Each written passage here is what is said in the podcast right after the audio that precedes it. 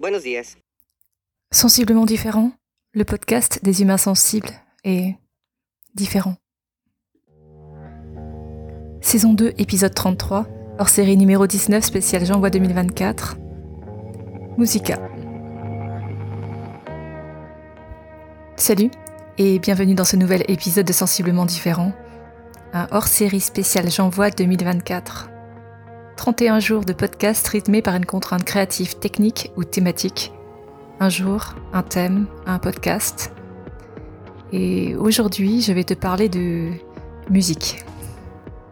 Je ne sais pas quelle place a la musique dans ta vie, si tu l'écoutes, si tu la pratiques, si tu chantes. Mais il est possible qu'après l'écoute de cet épisode, tu aies très très envie, comme une espèce d'urgence, de pratiquer un instrument de musique ou d'aller chanter, de courir vers le premier cours de chorale venu. si tu as la motivation, le courage, la curiosité d'écouter cet épisode jusqu'au bout, je te prépare euh, une surprise, quelque chose euh, d'un peu inhabituel dans ce podcast.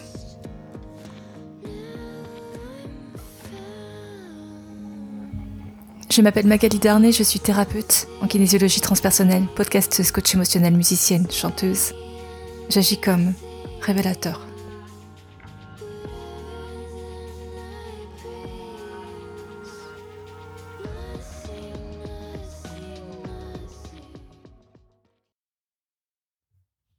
La musique est apparue dans mon existence de façon assez euh, hasardeuse, je veux dire. En tout cas, c'était pas prémédité.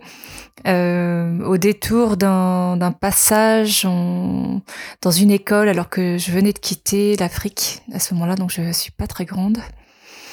Euh, je me retrouve dans une classe en fait où l'instit est euh, à moitié instit et à moitié prof de musique. Donc elle dit globalement, elle dit à ma mère que ce serait cool que je fasse de la musique. C'est comme ça que je mets les pieds dans un conservatoire de musique.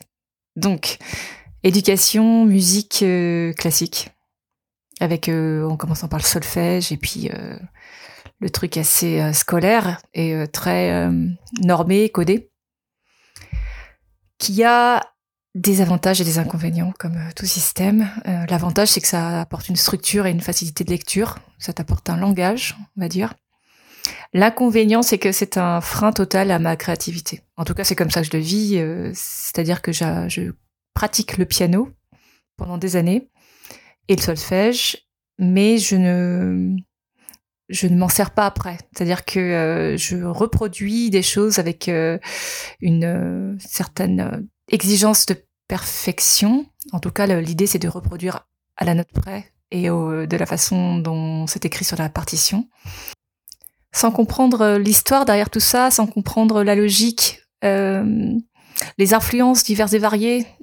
Euh, c'est comme si en fait j'avais un, un, langage, mais que je ne comprenais pas réellement l'enjeu.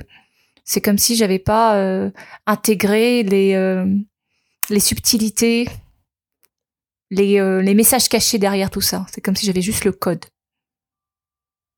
Donc la musique, je vais la découvrir beaucoup plus tard d'une façon très différente et je vais l'explorer de façon très différente à travers euh, notamment le chant.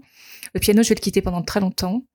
Je vais apprendre euh, le lélé, parce que ça me paraît être euh, une façon assez simple d'entrer dans un instrument à cordes et que je veux m'accompagner au chant en fait. Donc le chant reste mon instrument majeur, en tout cas ma voix.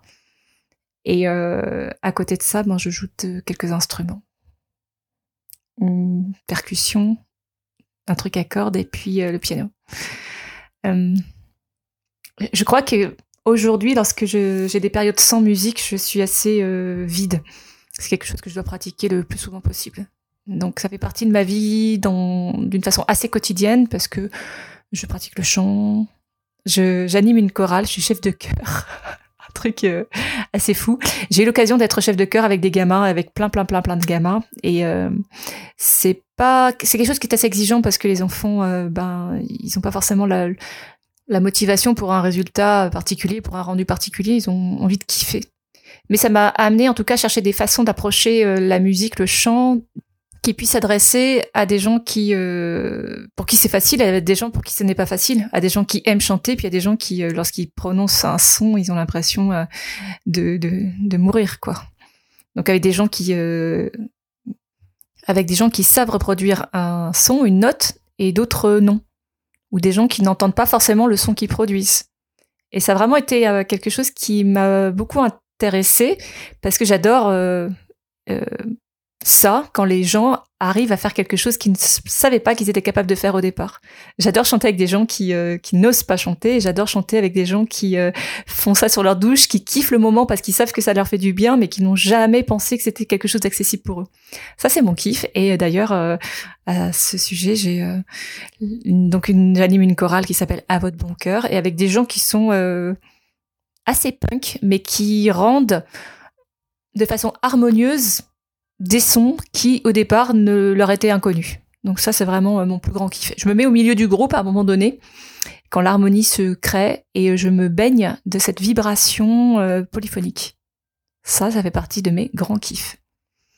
En dehors de ça, euh, ben je chante moi-même. là en ce moment avec un pianiste, et c'est assez cool. Et puis, ben je joue pour moi, pour l'instant sur l'écoute musicale elle-même, il y a, y a, un truc particulier dans mon ADN ou dans mes vibrations, dans mes tripes, qui fait que j'ai des sonorités auxquelles je suis extrêmement sensible et qui m'emmènent direct.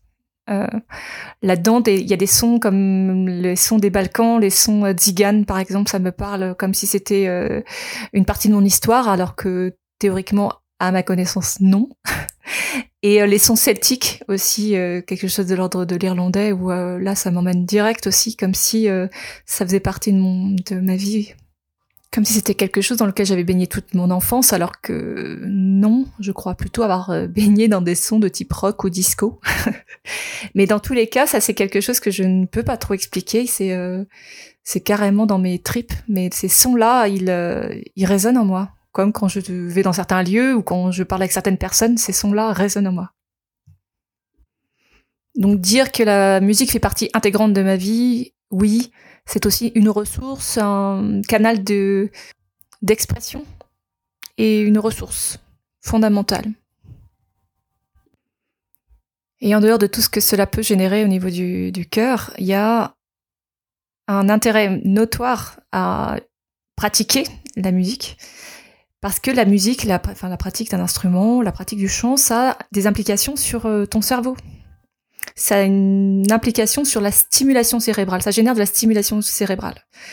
Si tu, euh, si tu pratiques la musique, si tu pratiques le chant, en fait, ça stimule des parties de ton cerveau qui sont notamment liées à la mémoire. Ça stimule des parties de ton cerveau qui sont liées aux émotions.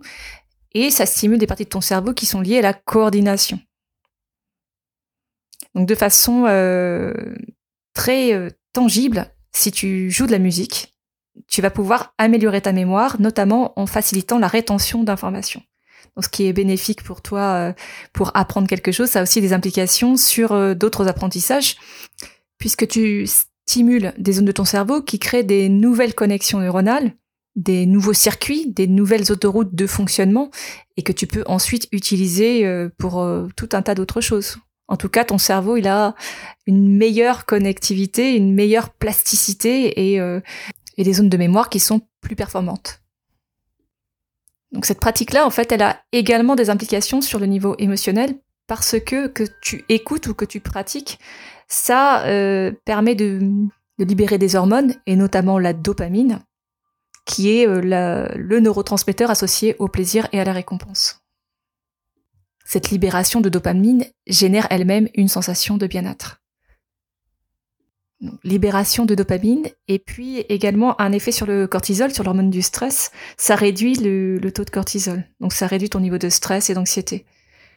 Bien-être, bien-être émotionnel, apaisement, etc. Ce qui déjà en soi est un avantage considérable. En dehors de ça, tu peux donc, euh, comme je te disais tout à l'heure, avoir une amélioration de ta plasticité cérébrale euh, c'est-à-dire que la pratique musicale, finalement, elle permet au cerveau de se réorganiser structurellement et fonctionnellement en réponse à l'expérience.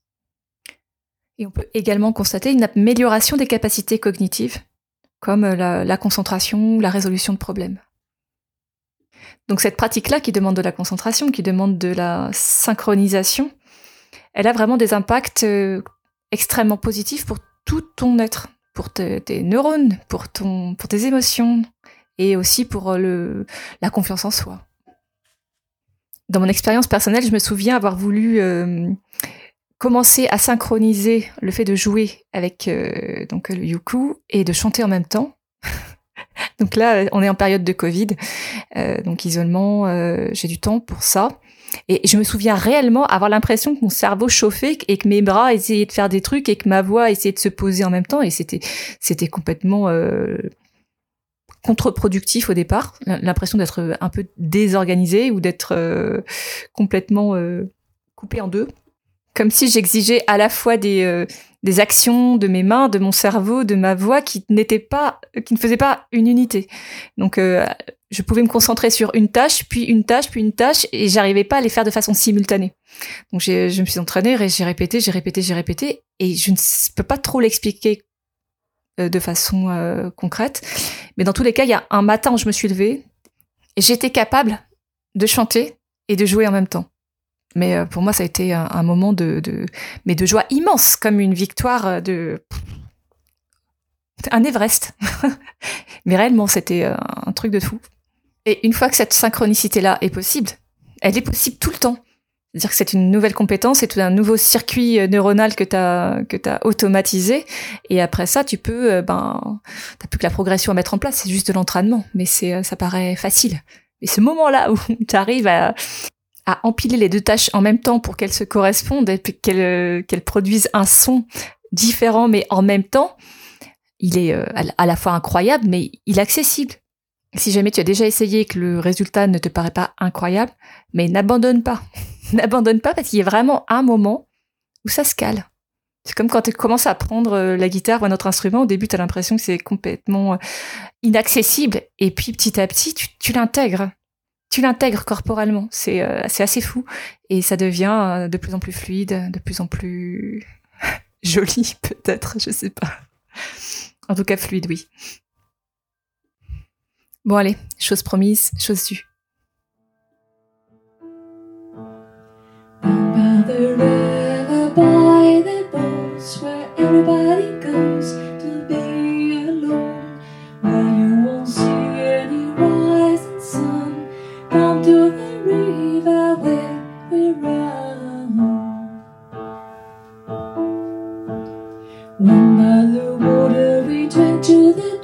stones. Look at the stones on the road.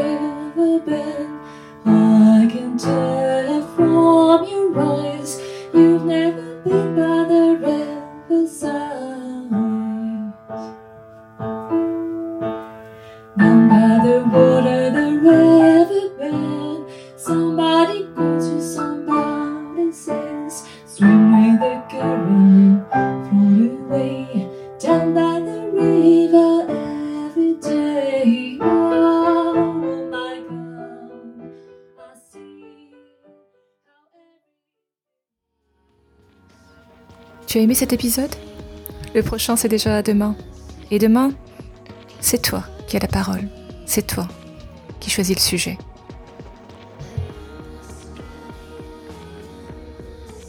Abonne-toi à ce podcast que tu peux trouver sur toutes les plateformes pour ne rien manquer et participer à cette aventure extraordinaire, la tienne. Tu peux choisir d'être simple auditeur ou de devenir acteur, alors n'hésite pas. Commente, like, partage et rejoins la communauté de sensibles.